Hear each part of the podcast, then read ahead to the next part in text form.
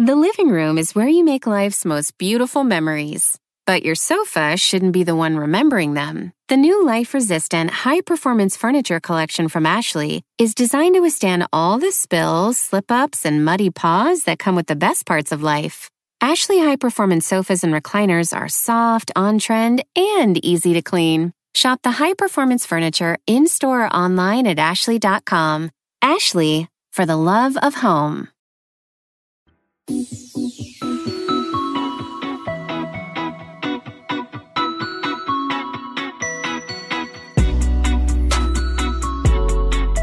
Welcome back to Pod Save the World. This is Tommy Vitor.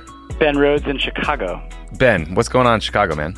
Just seeing some worldos, man. Talking to some college kids I at love- the University of Chicago here on the south side. Barack Obama's uh, roots. So it's good to be back here. Those kids are intimidatingly smart. Be careful. They're wicked smart. It's impressive. Uh, I have to say. I did not get in here either. No, I didn't even apply. This week, we're going to talk Iran. We're going to talk about which Fox News hosts are encouraging Trump to pardon people accused of committing war crimes. That is not a joke. A New York Times report on Bernie's foreign policy views in the 80s. This week in far right politics in countries that start with A, and why milkshakes are the hottest new form of protest. Then, Palestinian American human rights attorney Noura Erakat joins to talk about Trump's Middle East peace plan and what it will take to create a new Palestinian state. You ready, Ben? I'm ready to roll. All right, let's start with an Iran check in. So, as all of our listeners know, uh, you and I were quite worried about the risk of conflict with Iran as recently as last week. Um, my blood pressure went down a little bit when I started to read stories that seemed like maybe authorized leaks trying to ratchet down some of the tension. But then our rattle smashing president tweeted if Iran wants to fight, that will be the official end of Iran. Never threaten the United States again, which frankly echoed a tweet he sent that was basically the same a year ago. Today, the acting defense secretary said that the Iranian threats were, quote, on hold because of all the things the Trump administration has been doing. So, Ben, I guess my question is, how are you feeling at this point? Like, where's your anxiety meter when it comes to Iran? Well, my look, the anxiety meter is down a little bit, and and I I want to make a point that I think is important for people listening. It kind of reminds me a little bit of healthcare in the sense that they're trying to do something, they're trying to push an ideological agenda, and then people made a bunch of noise, and you know there's a recognition of how unpopular this was, and in that case you had Congress, and so you had a McCain who could cast a vote against it what kind of felt like was happening the last few weeks, and you and I have been calling this out, is this kind of sleepwalking into a war with Iran. You know, mm-hmm. um, and we don't have to relive it, but basically, they're deploying military assets, they're referring to vague intelligence, they're issuing threats, and it felt like they were setting the stage to provoke the Iranians into doing something or to claiming a pretext for them to take some action. And, you know, people started to make a lot of noise. And some people in Congress started to make noise. Some people in the press, uh, you know, hopefully some people out there listening to the show. And then you have Trump come out and say, well, wait a second, I don't want to go to war with Iran because they know that a war with Iran is unpopular. I think it's really important for people to keep saying, don't do this. This would be a disaster. People don't want you to do this. Trump, you said you're going to keep us out of these wars. I think there's a need to remain vigilant because they did respond and they've tried to walk it back because I think they looked over the precipice of this thing, and Bolton was driving the, the bus, and then they decided, uh, looks like you know maybe we should put the brakes on. As you said, Trump is still, you know, one day he's saying he wants peace, and the next day he's saying he could destroy the entire country. Mm-hmm. So I think people need to remain vigilant here. The risk of an escalation is still high, but it does feel like it's worth people making a lot of noise about this uh, and about how this is not something that people would support because I think Trump seems to respond to that. I agree with you there. One thing I want to ask your gut check on there was a report that Oman's foreign minister visited Tehran and that Pompeo had reached out to the Omanis. They've historically played a helpful go between role for the U.S. and the Iranians. Did that make your blood pressure go down, I know? Well, it went down and went up. Uh, it went down because, yes, the Omanis are among all the Gulf states, who are all majority Sunni states the Omanis have maintained good relations with the Iranians, and they have lines directly into the supreme leader. And so when we were in government, they hosted the secret negotiations that led to what became the Iran deal. And so they would be the natural middleman to open up a channel of communication between the U.S. and Iran, which I think there needs to be. I also noticed Trump saying, well, you know, we don't want to go to war. We just want Iran to agree to limit its nuclear program. And I'm thinking, well, we have this thing that we negotiated called the Iran deal mm-hmm. uh, with the Omanis, and it seems like they're kind of going back to the beginning of that process. But you know, given the choice between that and a war, I'll take it. I still think people have to be vigilant because the context that the administration set, and even what Trump said about threats, they could take any event in that region and use it as a pretext. Yeah. Or the Saudis could say, "Oh, the Iranians, you know, as they you know attacked one of our vessels," uh, and then they're calling Trump and saying you have to hit back against the Iranians. So we got a year and a half left of the first term of the Trump administration. The the possibility that that pretext could emerge is still there. Better for them to be again warned off of war and hopefully to at least try to establish some channel of communications. I'd rather have a very weird North Korea-like diplomatic process with the Iranians than a war. So if the Omanis can execute that, that would be good. And they would be the party that can do that because neither Saudi Arabia or the UAE or these other Gulf states have the same relationships in Iran that Oman has. That's why we use them.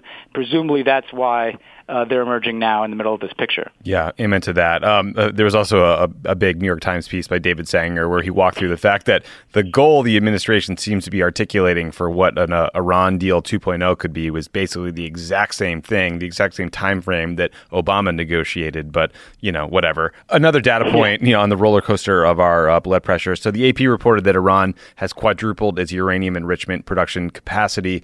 It, they said they'll stay under the 3.67 percent enrichment limit set by the nuclear deal, but it's likely that their stockpile of enriched uranium will go beyond what's allowed. Ben, none of that sounded like English to anyone listening. Can you tell us in layman's terms if that's a big deal? Yeah, so I think there's ways to think about this. The Iran deal had different pieces to it. So in one piece, the Iranians rolled back their program. So they took out two thirds of their centrifuges.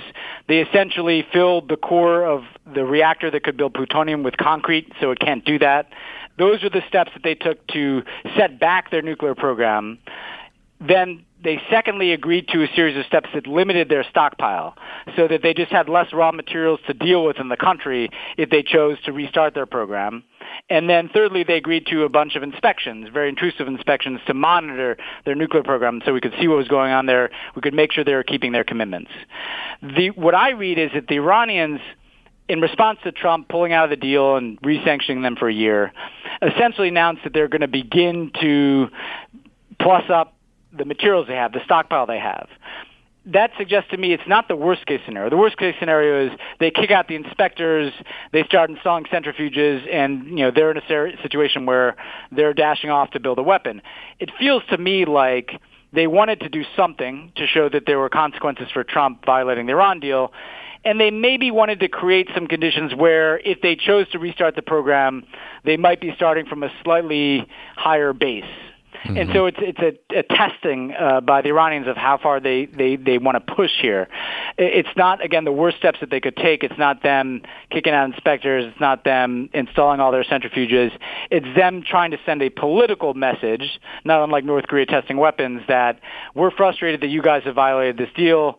We're going to push the envelope too we're going to put ourselves in a position to have some more materials here eh, so that if this thing all falls apart, you know, we're starting from that position instead of from the position of all the restrictions of the Iran deal. Right. You know, the Trump people say they want to negotiate something better the reality is there's not that many different formulations here. You know, we had a deal that shipped out 98% of their materials that rolled back, you know, eliminated the ability for them to produce plutonium, that rolled back the number of centrifuges that they had so they couldn't produce a weapon uh, within a year if they chose to break the deal and, and try to get all the material for a weapon.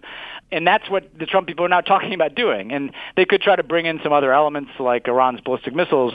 But at its core, any nuclear deal with Iran is going to look somewhat like our deal you know and the question is do you want a deal like that in place or not and i think the trump people are, presented with what we always said would be the choice which is either you have a deal like that in place or it goes away, and you're left with this question of whether you go to war with the Iranians to prevent them from getting a nuclear weapon. That ultimately is the decision space, and I hope that they choose the course of trying to return to some diplomacy here. Yeah, me too. Uh, let's go to a, a little bit more disturbing story. Uh, so, President Trump is reportedly hoping to celebrate Memorial Day by pardoning members of the military accused of war crimes. I guess this is a idea that Fox News host Pete Hegseth is pitching to him. Uh, one case is a Navy SEAL who was turned into the authorities by his own guys in his unit for killing civilians, including children and a teenage hostage. Uh, the others are members of Blackwater, a private militia force. They killed dozens of unarmed Iraqis in, a, in 2007. There are some Marine Corps snipers charged with urinating on uh, dead Taliban fighters. Ben, we were lucky to work with and around a lot of unbelievable U.S. service members um, from literally every branch of service. I mean, can you imagine the, the men and women we worked with wanting to celebrate Memorial Day by associating their service with war crimes? No, I mean it's a it's hugely offensive to the vast majority of U.S. service members who conduct themselves with remarkable professionalism in incredibly difficult circumstances. Look, people should read these stories. I mean, this one guy, this this one Navy SEAL, was literally just just decided to shoot a child and kill that child. You know, decided to execute a, a prisoner. Right? Um, freaked out his fellow service members such that they reported him, which you know is a drastic act mm-hmm. within the kind of brotherhood of the Navy SEAls. Yeah, and he was their boss. So no, yeah, and you know, and, and number one, it, it, so it sends a message to everybody else that you know what, like these guys are heroes. You know, the guys who broke the rules, and the people that blew the whistle on them are the bad guys. That's sick. You know, that's that's disgusting. It has messages beyond the United States. We have been at the center of trying to have there be rules that govern how people fight wars. A lot of these rules date back to World War One and World War Two, when you had the mass slaughter of innocents, and people deciding we don't want to do that anymore. We have Geneva Conventions, we have protections for people who are prisoners of war. Mm-hmm. We don't just randomly shoot civilians that saves untold lives around the world. Uh, the fact that you have the United States and other countries invested in those rules. And the United States pulls out of that, not only does that put civilians in danger, it puts our service members in danger.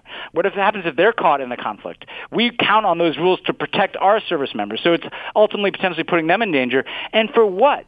Because culturally, like Donald Trump and some fucking Fox News host who I've never heard of until you just said his name, like think it's good politics to say, well, what's wrong with the guy? He's a SEAL, and so what? He killed a child. Like, how can you defend this? This is yeah. indefensible. It's indefensible. And eh, this is not how the commander in chief of the world's most powerful military should be acting to take our kind of culture war, Fox News bullshit political grievances and give life to them this way sends a, a, dangerous message. It will put civilians at risk around the world and ultimately put our troops at risk. Yeah, and like that case, that individual murdering a child or a hostage, it's, it's I'm sure everyone hears that and thinks that's a no-brainer. That person should go to jail.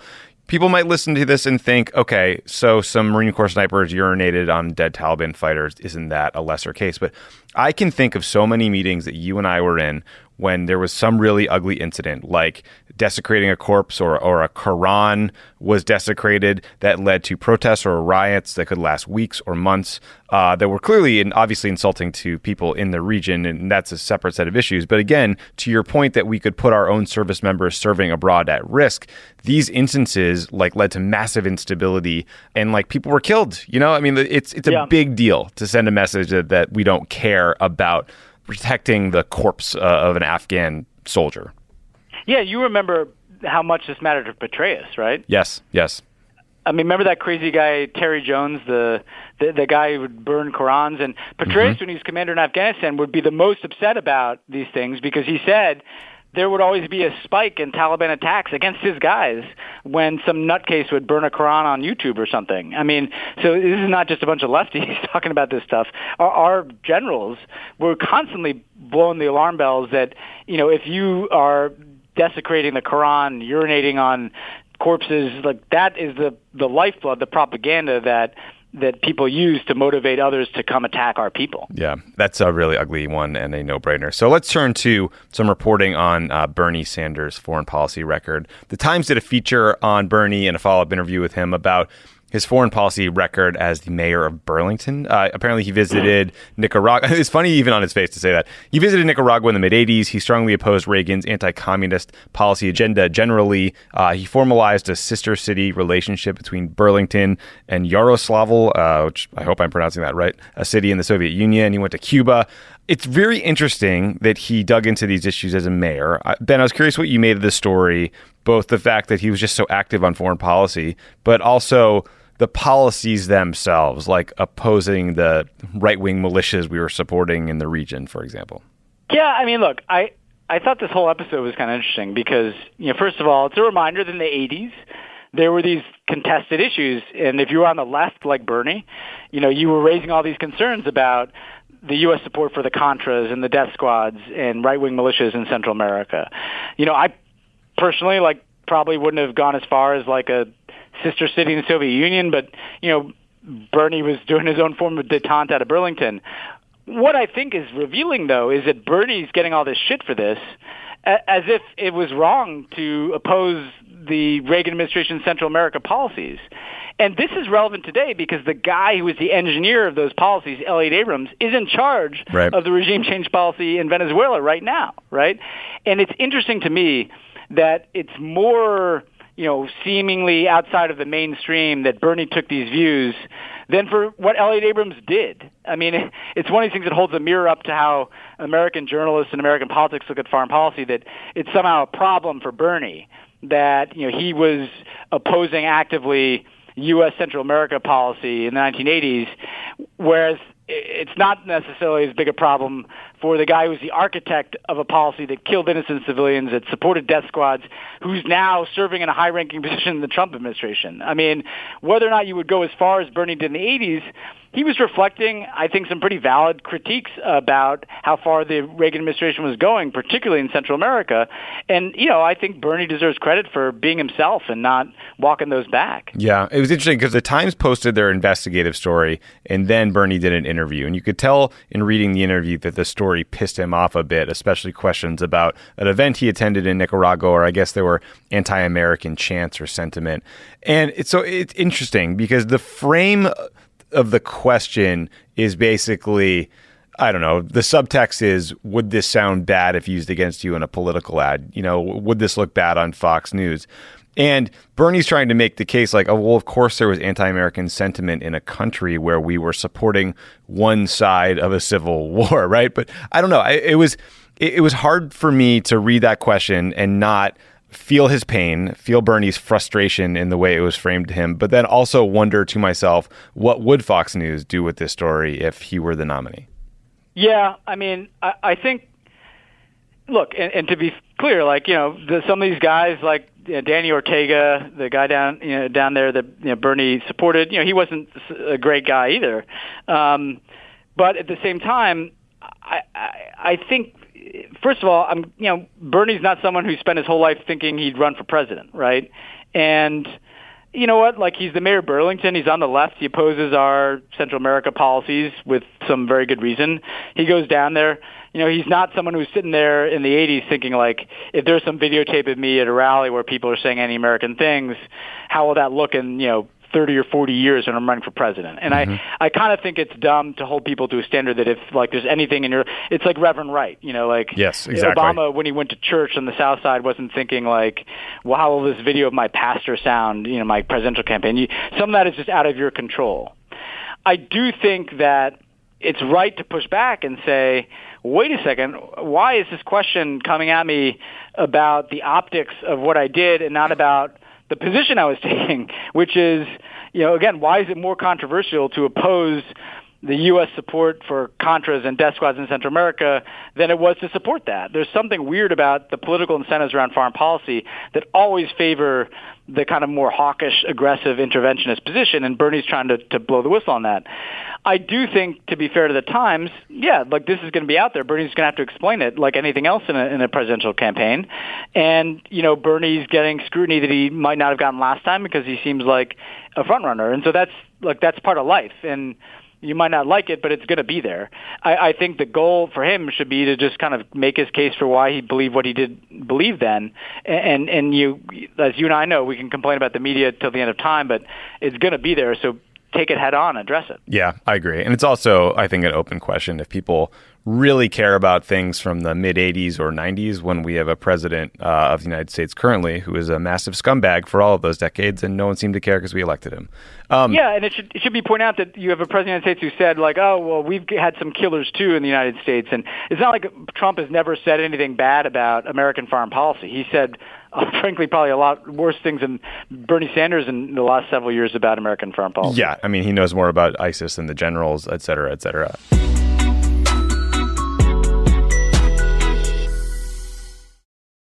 I live by routines, but I especially love my same day delivery routine with Shipt, And my shopper knows this about me. When Sunday rolls around and I place my weekly stock up order, Joe sends texts from the aisles. Wilted lettuce? Nah, hard pass. Deal on my favorite sparkling water? Whew, grab two. Fresh flowers just because? Hmm, sounds like a delightful idea. If you love routines that work for you, get Shipt same day delivery.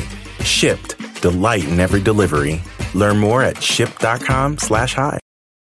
Look around. You can find cars like these on AutoTrader, like that car in your tail. Or if you're tailgating right now, all those cars doubling as kitchens and living rooms are on AutoTrader too.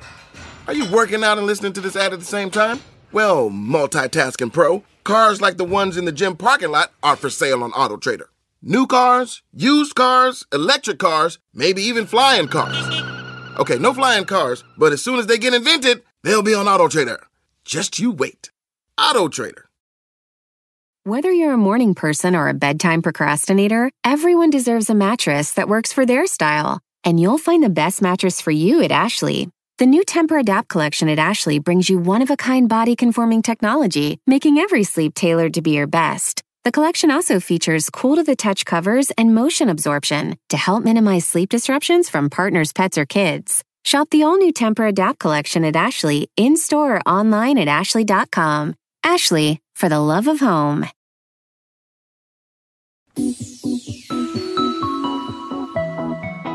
Okay, let's talk about a section we're calling This Week in Far Right Politics in Countries That Start with A. First, Australia. Their conservative coalition won a surprise victory in last week's general election. It's hard to spin this one. It sucks. It's a huge blow to those who want action on climate change. Uh, Ben, any brief thoughts on this bummer? It's a bummer because it looked like the right was going to be dislodged there. My one brief thought is like, hey, message to worldos in uh, Canada. Um, You know, you don't want to wake up after your election and have some far right guy who's against action on climate in there either. Uh, hopefully, it galvanizes progressives in the next big election in Canada to say uh, we don't want to end up there. Yeah, agreed. That's a very good point. Okay, so the next one is Austria. Okay, so this is a truly wild story. Uh, Austria called for snap elections after the far right vice chancellor resigned. So this guy, Heinz Christian Strache, I think is his name, of the right wing populist party, Freedom Party of Austria was caught in a sting operation where he was filmed eating, drinking, and hanging out in a villa in Ibiza with a woman who claimed to be the niece of a Russian oligarch, as one does. She said she wanted to spend hundreds of millions of dollars to buy a major Austrian newspaper and use it to help the Freedom Party, the right wing party, win. In exchange, she wanted big government contracts. So I guess my first question of this one is kind of meta, Ben. It's like this was an amazing, elaborate sting. We don't know who did it. The newspapers who published the stories do. But like these guys rented a villa, they wired it with cameras and microphones. Like, who has this capability? Is this a foreign intelligence service? I don't know. I don't think it has to be. I mean, because like first of all, kudos. Uh, like just exposes what everybody knows, right? That a these people are corrupt. B, they're full of shit when they say they're working for you and not looking out for themselves. And three, they're more than happy to jump in bed with the Russians, right?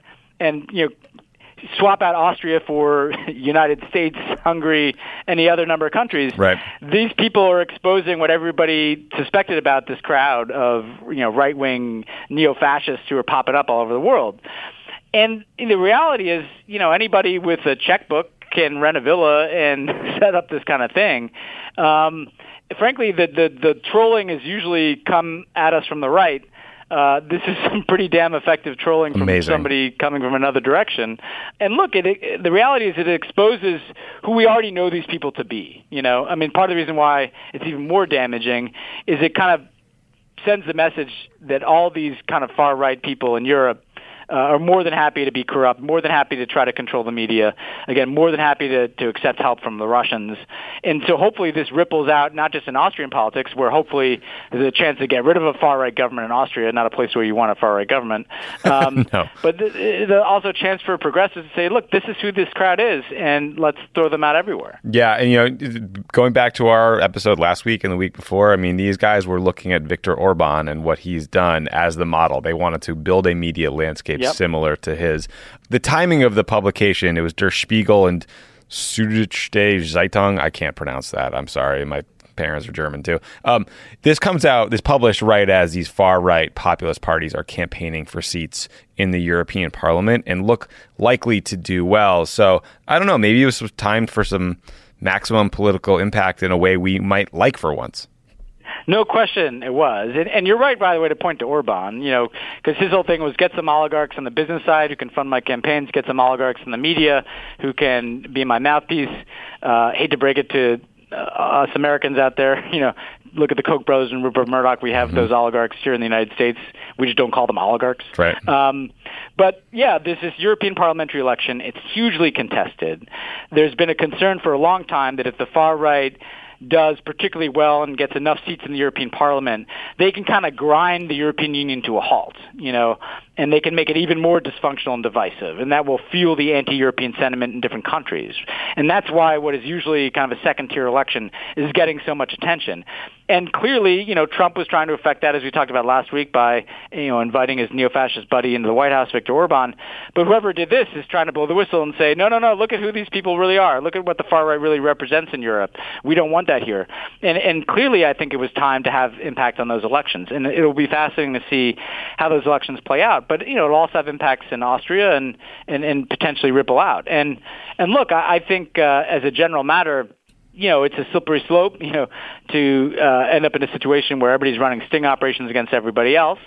The core question, though, is is is what are people doing? Because frankly, if the, the surest way to make sure that you're not caught trying to accept help from some woman Russian oligarch seeking to buy friendly media is to not do that. Yes. You know? Yes. Um, so that, that that's the, the core question in play here. Yeah. Don't go to Ibiza and uh, spend six hours negotiating with an oligarch.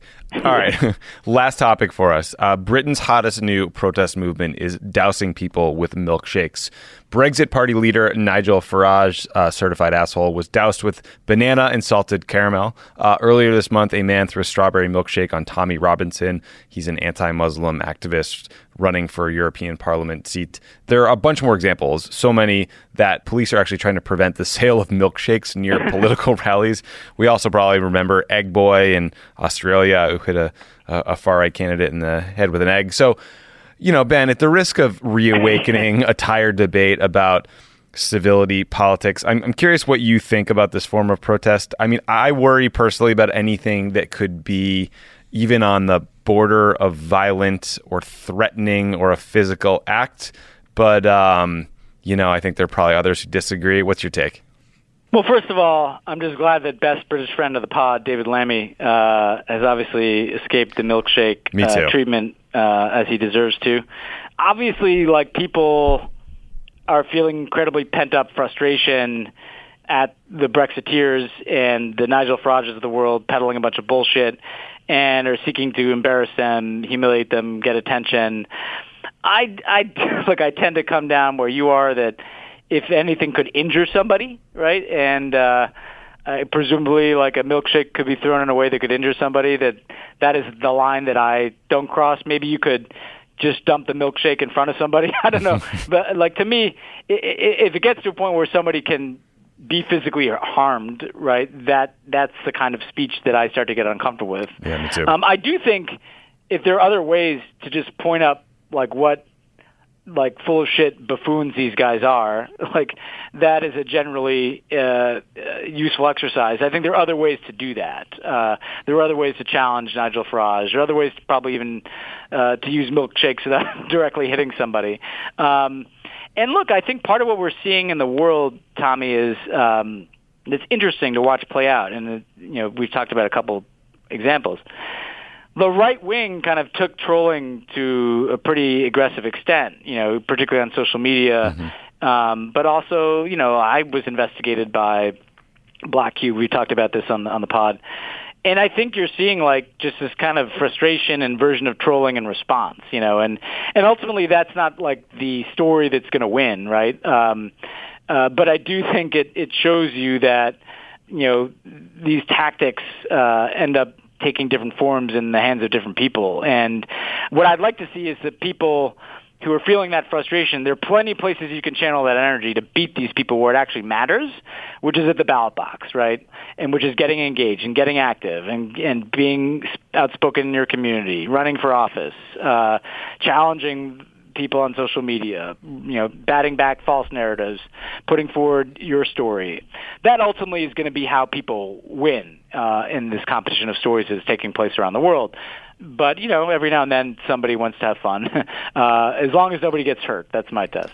Yeah, I, I won't pretend I didn't laugh at Nigel Farage yelling at his Yeah. security guards because he was mad that it happened. But I, I just I do worry. You know, you, you you- throw something, then a security guard could beat you up or someone around you. I mean, things can go south in a hurry. And also, you know, it's just likely that the bigger fascist in the argument is going to go further when it comes to violence. So it's just something we need to be mindful of. Yeah, we had a good buddy, uh, Mark Lippert, right, who's our Yes. ambassador in, in Seoul, and he was speaking at some event, and some dude ran up to him after and like caught him with a knife and, and hurt him pretty bad. Yeah, cut his face. And I'm not saying that the people with milkshakes are doing that, but I'm saying is once you start invading the personal space of these people, then you know maybe one guy sees the milkshake and thinks, well, I'm going to hit him, and then the next guy says, I'm going to cut him, right? And and so it's just a, it's a dangerous place to go. I will say that you know the Nigel Farages of the world sit in the biggest fucking glass houses on earth, right? Because their rhetoric is downright incitement to violence against Muslims, against immigrants, right? Um, and then you know they get a little milkshake on their suit and get all bent out of shape. I mean, if we're really talking about protecting people, you know that should also be people rejecting the kind of hate speech that emanates from the Nigel Farages of the world as well. Because in the long run, that probably has led to much more harm being done to people. Uh, you know, there were, you know, as in the United States, where you saw the rise in Islamophobia and hate crimes in the recent years.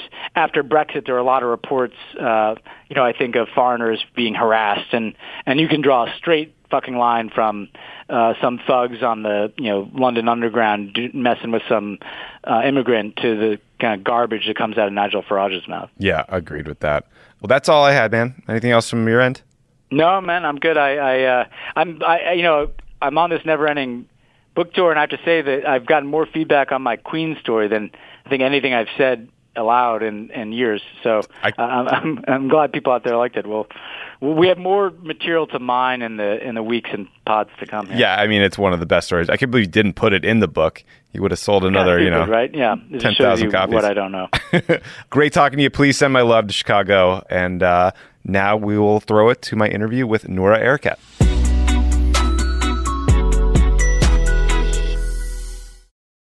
I live by routines, especially my same day delivery routine with Shipt. Because when Sunday rolls around, I'm not scared. I got my shopper on the way with all my favorites. Shipt, delight in every delivery. Learn more at shipt.com. Look around. You can find cars like these on AutoTrader. New cars, used cars, electric cars, maybe even flying cars. Okay, no flying cars, but as soon as they get invented, they'll be on AutoTrader. Just you wait. AutoTrader. The living room is where you make life's most beautiful memories. But your sofa shouldn't be the one remembering them. The new life resistant, high performance furniture collection from Ashley is designed to withstand all the spills, slip ups, and muddy paws that come with the best parts of life. Ashley high performance sofas and recliners are soft, on trend, and easy to clean. Shop the high performance furniture in store or online at ashley.com. Ashley, for the love of home.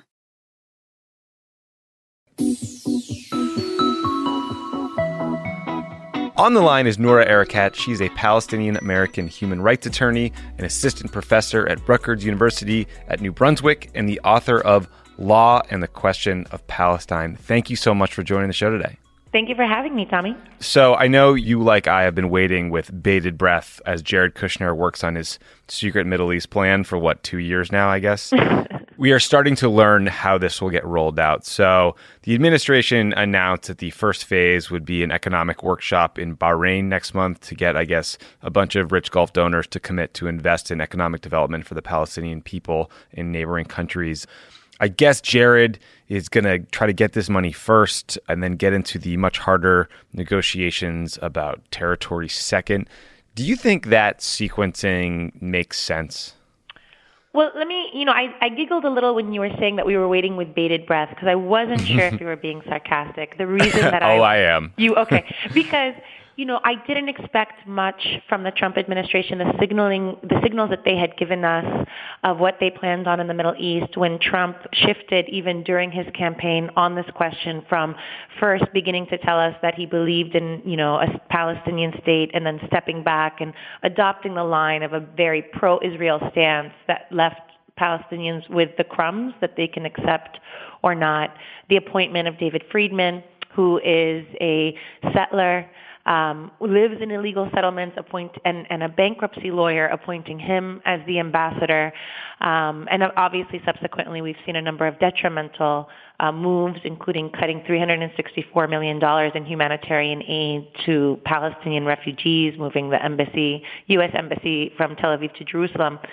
That what you know what I expected was what will the U.S. come up with that won't be you know counterproductive I didn't expect them to move us forward, but I wondered if what wouldn't be counterproductive. And, and what they're announcing and what they're rolling out is a plan that basically is, is telling Palestinians, we will pay you to relinquish your political demands. And it's, it's insulting, frankly. So the idea of thinking about is sequencing should we think about the sequence of this? I think sequencing could be contemplated in how we resolve an issue if we knew that there was a commitment to resolve those political issues. But what we understand is that the Trump administration is basically telling the Palestinians the refugee question is off the table.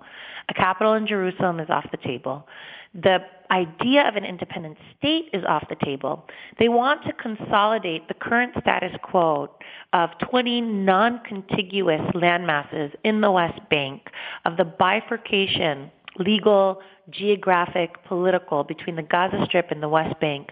All of these things will remain intact, and in exchange, money will be pumped into, you know, these 20 non-contiguous, um, what I call Bantustans in the West Bank and into the Gaza Strip. And it's, it's, it's paying people off to surrender their political rights without the horizon that this would be a way to empower a Palestinian base to then govern themselves. And so I find that, you know, we've already, the Palestinian leadership, which has been acquiescent and subject to tremendous critique from a Palestinian base, even they have refused to, you know, be a part of this uh, meeting in Manama, Bahrain. Uh, we know that the Palestinian businessmen who would be part of the founding core in terms of funding this enterprise are boycotting the meeting. So even those sectors of Palestinian society who would otherwise be the most conciliatory have signaled that this is a non-starter. Mm-hmm. Yeah, I mean, look, I share your cynicism really with anything that was likely to come out of this administration. I guess given how little we have and trying to take it at face value. But that gets very hard when the Palestinian leadership says they were not consulted about the conference uh, mm-hmm. uh, before they read about it in the newspaper. They have not authorized a delegation to attend. I know the U.S. and the Palestinians have not met since Trump recognized Jerusalem as Israel's capital. So this seems like a very bad way to kick off what seems likely to be a flawed process to begin with. Yeah, and what it, what it signals for us is, you know, an attitude that this administration has towards the world, that the world is much like a corporation and that money has a preeminent value that trumps other things that are not, you know, that are metaphysical, like dignity, mm-hmm. like community, social networks, things that are not quantifiable in those terms. And it's really, you know, I think for anybody watching this, it's almost, there's something that's out of sync right? There, mm-hmm. there are many things that you do in politics that don't necessarily aren't necessarily rational. So when you think, for example, about the Sioux Nation, um, they've rejected a one and a half billion dollar settlement for violation of the Fort Laramie Treaty. Um, basically saying, you know, the U.S. has violated its treaty with this indigenous nation. We'll give you one and a half billion dollars in response to basically alleviate your poverty on the Pine Ridge Reservation. And th- these people have said, no, we want the Black Hills back because of its sacred significance. So for some people, that doesn't make sense. Like, why wouldn't you just take the money? Um, and for others who understand, this is about you know seven generations forward. This is about a people's willingness to survive and thrive, and not just overcome you know material deprivation in this very moment. Uh, and I think that one, another way to think about it is there is an absolute direct correlation between what the Trump administration has done to the Palestinians in these past two years by, you know, cutting funding to the Palestinian um, refugees, to East Jerusalem hospitals, U.S. aid projects in the West Bank, uh, the, the embassy shutting down the PLO office in Washington, D.C., and then is now offering them this payout, basically they're creating an environment where Palestinians, in order, you, are forced to surrender, which is how they're responding to it. And it's the same as if, you know, you can ask a, a, a penal population, incarcerated population, and you can ask, you know, a, a, a regular population out of prison, what will you accept for a living wage?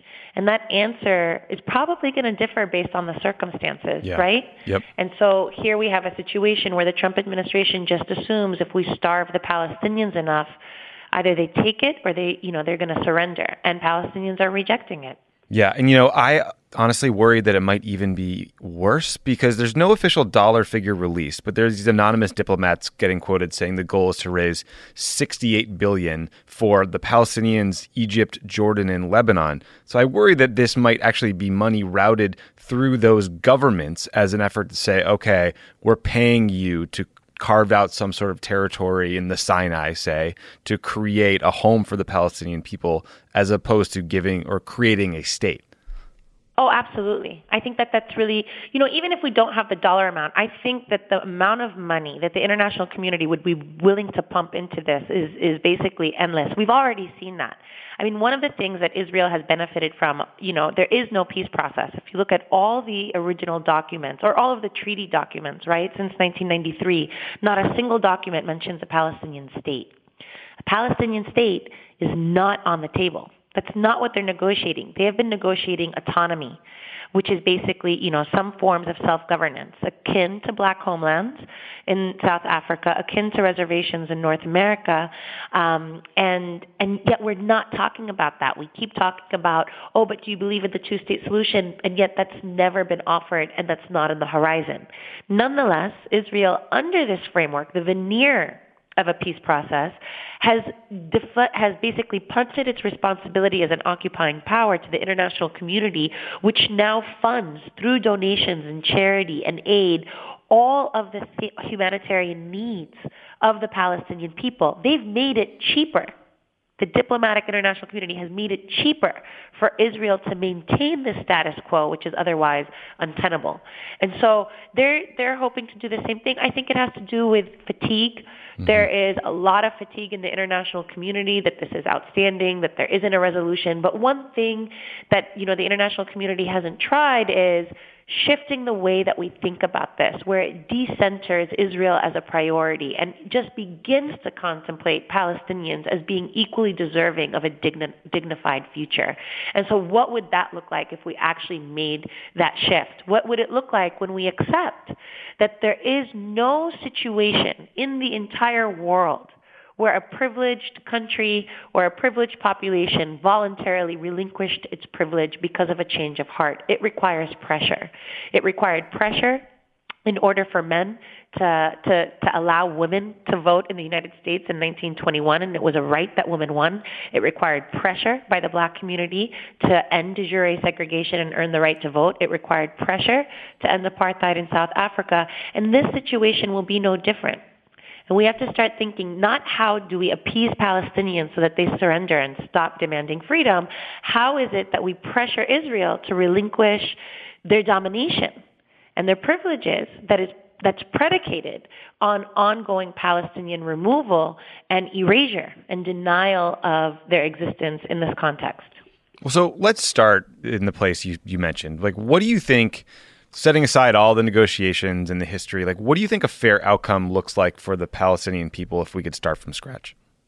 being able to live in freedom, right? And that's a very broad thing. So what is freedom? Mm-hmm. It's being able to live without fear. It's being able to decide what your future can look like without the limited horizons about, well, I can't even dream of going to college because I, I don't even have permission to leave. Or I can't really dream of building a home because I don't know if that land is going to be confiscated to make room for a settlement. Or I have a dream of having a family because I don't know if my child might be, you know, killed through um, shrapnel, like uh, Siba Abu Arrar, a one-year-old girl in Gaza who was killed in the past two weeks while sitting in her aunt's lap in her home because of Israeli shrapnel in the Gaza Strip. So one, just on a very basic level, we're talking about a freedom struggle. And so this isn't about a pragmatic solution. How do you, you know, how do you share and, and make everybody happy? This is about a people living without freedom and are subject to a settler colonial project, which basically insists on the removal of a native population and their replacement with a settler sovereign population in their place. That project is regulated through a racially um, discriminatory regime that many analysts have said is tantamount to, the, to apartheid according to the 1973 UN Convention. And so what's at the basic level Palestinians need freedom. Now, how can we imagine that freedom that's fair for everybody?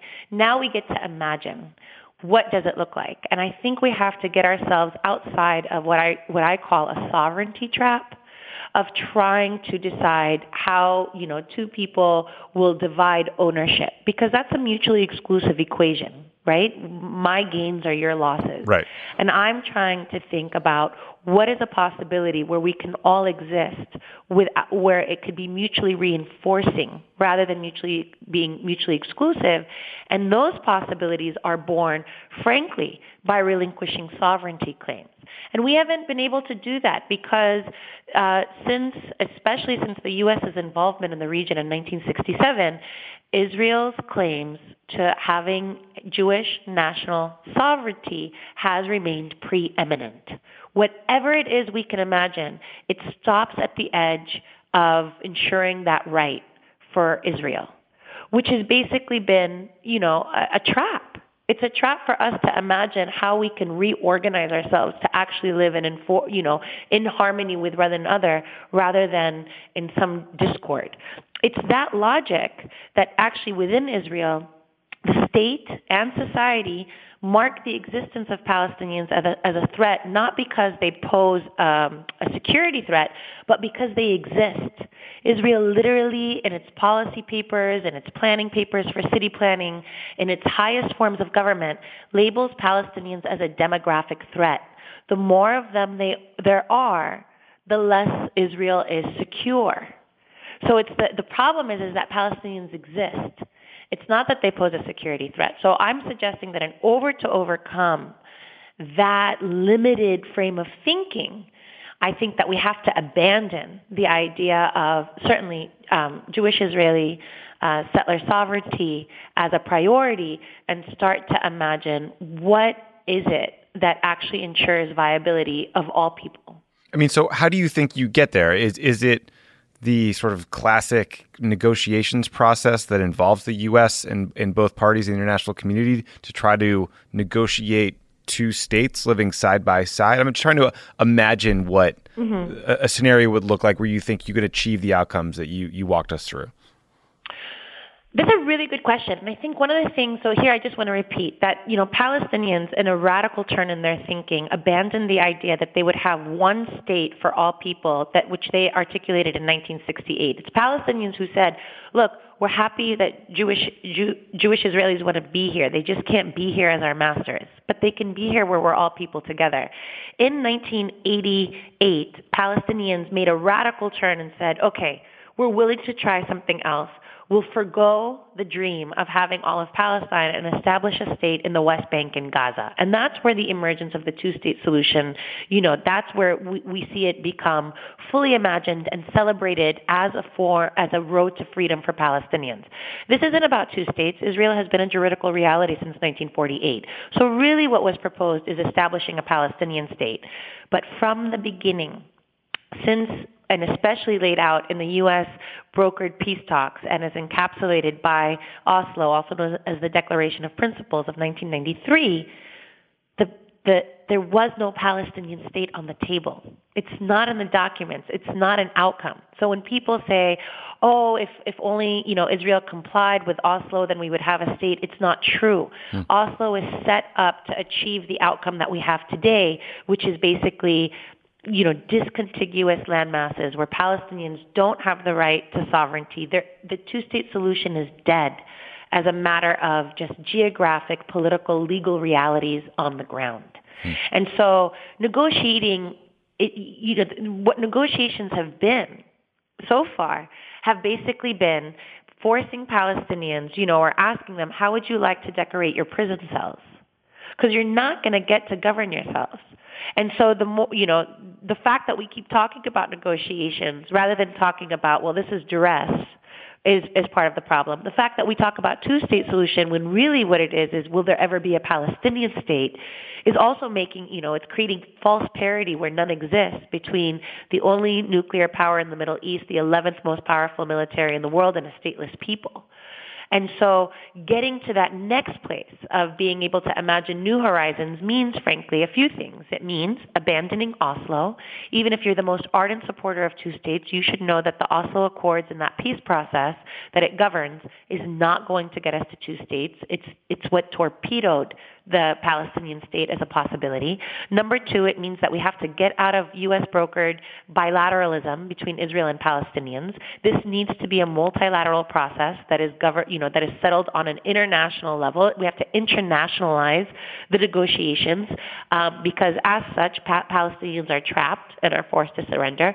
And number three, we need to accept that there is power that is dictating everything in this issue. Palestinians cannot arrest a single Israeli. They cannot demolish a home. They cannot prevent the movement of Netanyahu from leaving Israel the way that Israel at any moment can prevent Mahmoud Abbas from leaving Palestine. There is no power parity. And so once we understand that, the third thing that we need is to understand there will be no solution without placing tremendous amount of external and internal pressure on Israel in order to change course. And then we can begin to, you know, actually force everyone to start imagining, well, how is it that we could all live here? Israelis don't have to deal with that question at all, ever, because they basically don't have to even see Palestinians or contemplate the future for them. They, there's no accountability for what Israel does. Their regular lives, more or less, are not affected. It didn't even come up in the elections the recent um, mm-hmm. elections yeah. uh, where it was the blue and white party and the Jewish Power Party never even mentioned Palestinians. It's not even an electoral issue. That's how invisible Palestinians are, and it's because of the lack of accountability and the way that Israel can act with impunity. So I think those three things are, are preconditions, at the very least, to begin to think about, okay, now what? Yeah. So the, the point you make about the power dynamic is well taken and I think really just under recognized in any conversation about this issue because, you know, as much as people express frustration with the Palestinian leadership at times, it is always to me seemed like they don't have uh, a lot of autonomy in their decision making, at least as compared to the Israeli government. Now, like the devil's advocate response to what you said is that the U.S. was supposed to be the party that could pressure and push both sides into a negotiation to call for a stop of settlement construction, et cetera, et cetera. It sounds like you think that that framework has just completely failed. It was never on the table. Um. And so there's the There's a short answer of saying, I mean, Aaron David Miller, who was a U.S. advisor to four, you know, successive U.S. Administ- presidential administrations, basically said the U.S. was never a broker in negotiations. It always acted as Israel's lawyer. So just, you know, that's the Americans telling us as much.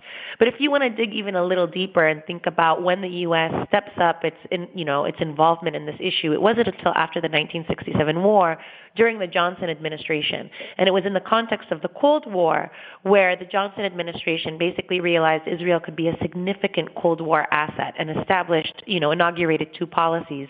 One was to ensure Israel's qualitative military edge so that it can defeat, sing, you know, singularly or collectively any uh, threat of military force um, in the Middle East. And the second was a land for peace framework that basically established that Israel would return Arab occupied lands in exchange for permanent peace. And because of that quid pro quo arrangement, which is enshrined in Security Council Resolution 242, the U.S. has said politics and political negotiations over, over international law, over human rights norms, whatever the parties agree to is actually going to be what we consider just. And so as a result of that, the U.S. has been providing unequiv- unequivocal financial, military, and diplomatic aid to Israel since 1967 and has enabled Israel to expand its settlement enterprise and entrench it um, and, and simultaneously speak out the other side of its mouth and condemn it as being counterproductive to the peace process. And so what we see the Trump administration do when it comes in, you know, and assumes power and basically, you know, moves the embassy, acknowledges that Israel can be sovereign in the Golan Heights, hints that Israel can establish sovereignty over Area C or 62% of the West Bank, says that we're going to pump money into the region and basically end this, you know, end this conflict. We see uh what I describe not as a rupture in U.S. foreign policy, but basically it's it's honesty this is when, you know, the Trump administration has removed the emperor's clothes and told the world the U.S. is part of the problem and its involvement will continue basically the decimation of any potential of Palestinian freedom. So I imagine a lot of listeners to the show saw Bibi Netanyahu get reelected and were pretty fucking bummed out. They're they're listening to our conversation now and, and hearing the history and, and what you know, feels like a very challenging negotiation. And they want to see an outcome where the Palestinian people have self determination and have a state and have peace and security, and the situation in Gaza is alleviated. But it feels like this massive, generational, intractable problem, and they don't know how they could fix it. What would you say to someone listening who cares deeply about the Palestinian people and justice and equality and, and wants to push to a better resolution? I would say you are the solution. It's because of relentless organizing on behalf of ordinary people who have been involved in a freedom struggle, right? Who have identified that this is not a matter of conflict, peace and conflict resolution. This is a matter of ending an apartheid regime. And so that means placing pressure on Israel um, that because of uh, acknowledging that this is a justice struggle, they have been able to shift the discourse in the United States, which is a primary player.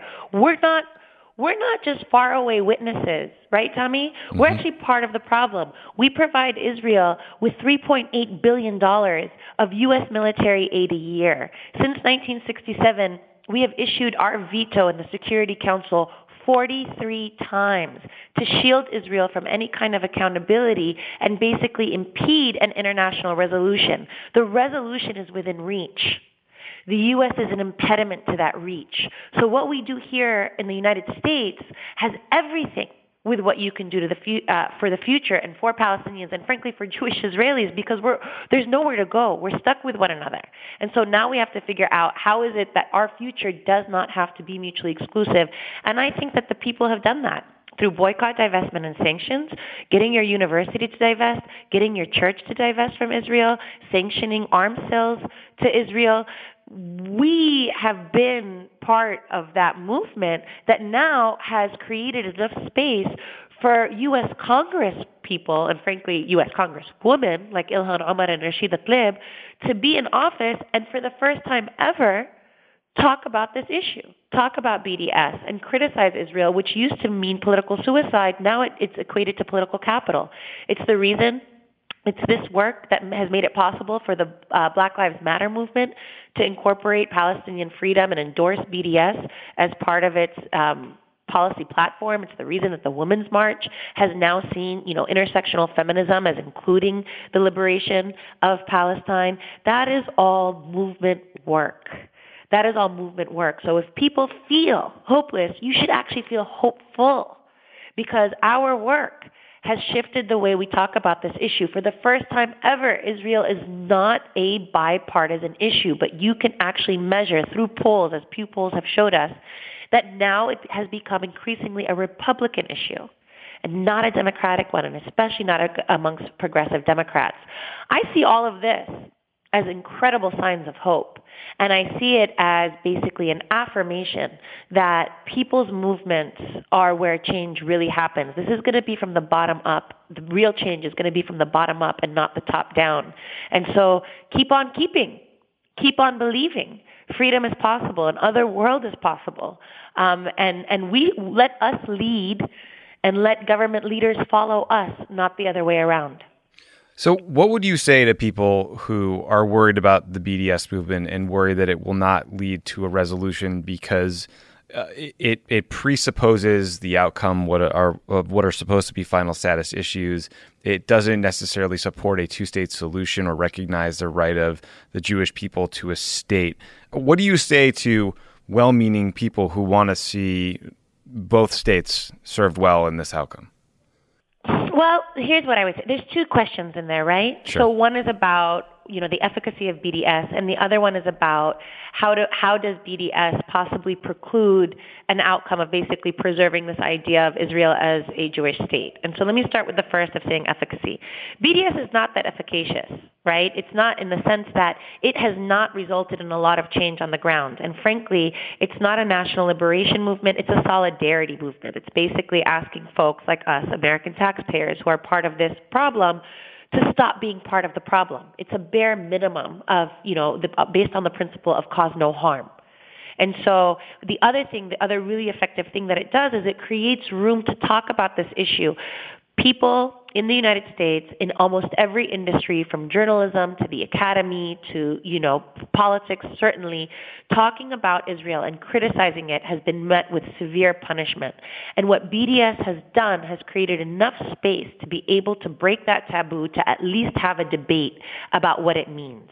And, and finally, because it basically points a finger at Israel, and says that Israel is a, a you know a human rights violator that needs to be held to account, it's finally also shifted the conversation where Palestinians don't have to be in a defensive posture of constantly answering the question, we're not terrorists, we're not terrorists, and instead make Israel answer the question of how do you justify racial discrimination? And a, a, racial caste system that's tantamount to apartheid. So all those things make BDS effective in that way while also recognizing its weaknesses. As to the second question of, but does this preclude the possibility of a Jewish state? Two things on that. The first is that what that outcome is, is really up to the people uh, depending on what they want. Palestinians recognized Israel in 1988, have recognized Israel again in 1993. The state of Israel has never been in question since 1993, and yet we see Israel single-handedly torpedo the surest way of ensuring its settler sovereignty by basically decimating the, the possibility of a Palestinian state through the expansion of you know its settler population from 200,000 in 1993 to 600,000 today, the building of the apartheid wall, what's also known as the separation barrier. 85% of that wall runs through the West Bank around the settlements and confiscates, you know, 13% of the West Bank. The siege of Gaza, so on and so forth, basically the bifurcation of people and, the, and, and undermining their national cohesion. So here's, you know, Palestinians have said all we want is the state. And Israel, had it accepted that, would have been able to have it, but basically wants the whole land under, you know, a framework of Eretz Israel that runs from the Mediterranean Sea to the River Jordan. And so you really have to ask, why would Israel do that? Why would Israel continue to expand its its land takings and its colonial takings when it could have uh, uh, ensured this option. So that's, you know, the second thing. And then finally, frankly, and this is my belief, and maybe it's because I do not think that nationalist solutions are the right ones what, what, what the Jewish question posed to us is how can Jews be accepted within society rather than subjugated first on religious grounds of Christian persecution and then on secular grounds through orientalizing dehumanization that basically cast them out of Europe as non-citizens and non-people that led to the annihilation, annihilation in mass genocide during the Second World War, right? How can that, that question is real and the, one of the answers that has been posed is this nationalist answer. But I don't think that's an answer. I don't think Jews are any safer and, and are, are overcoming anti-Semitism. I don't think that just answering the question, uh, the Jewish question alone and, and without a holistic framework is good for the rest of the world. And I don't think that nationalism in general is the answer, for example, to our black question in the United States. Marcus Garvey suggested establishing a black nation for blacks to, to leave and establish a state. I think the answer is basically to end racism in the United States. The same that I believe to end the Jewish question, it ha- we have to end anti-Semitism. And how we end anti-Semitism is entwined with how we end other forms of racism, including the idea of Palestinian dehumanization. So I'm not, when people say, but what if BDS doesn't allow for a Jewish state? I'm like, well, guess what? We might get something even better that not only answers, you know, the question of how do we enable Palestinians to be free, but also answers the question of what can we offer to the rest of the world in terms of actually overcoming subjugation and unfreedom for all populations and not just one. Noura Erakat, thank you so much for the time. This was a very interesting conversation. I would like to have another one very soon about your book in particular, Law and the Question of Palestine, because the debate is not going anywhere anytime soon, unfortunately, for all of us. Thank you so much. That's it for Pod Save the World. Thanks for tuning in. Thank you to Noura Erakat for joining the show, and look forward to talking with you guys next week.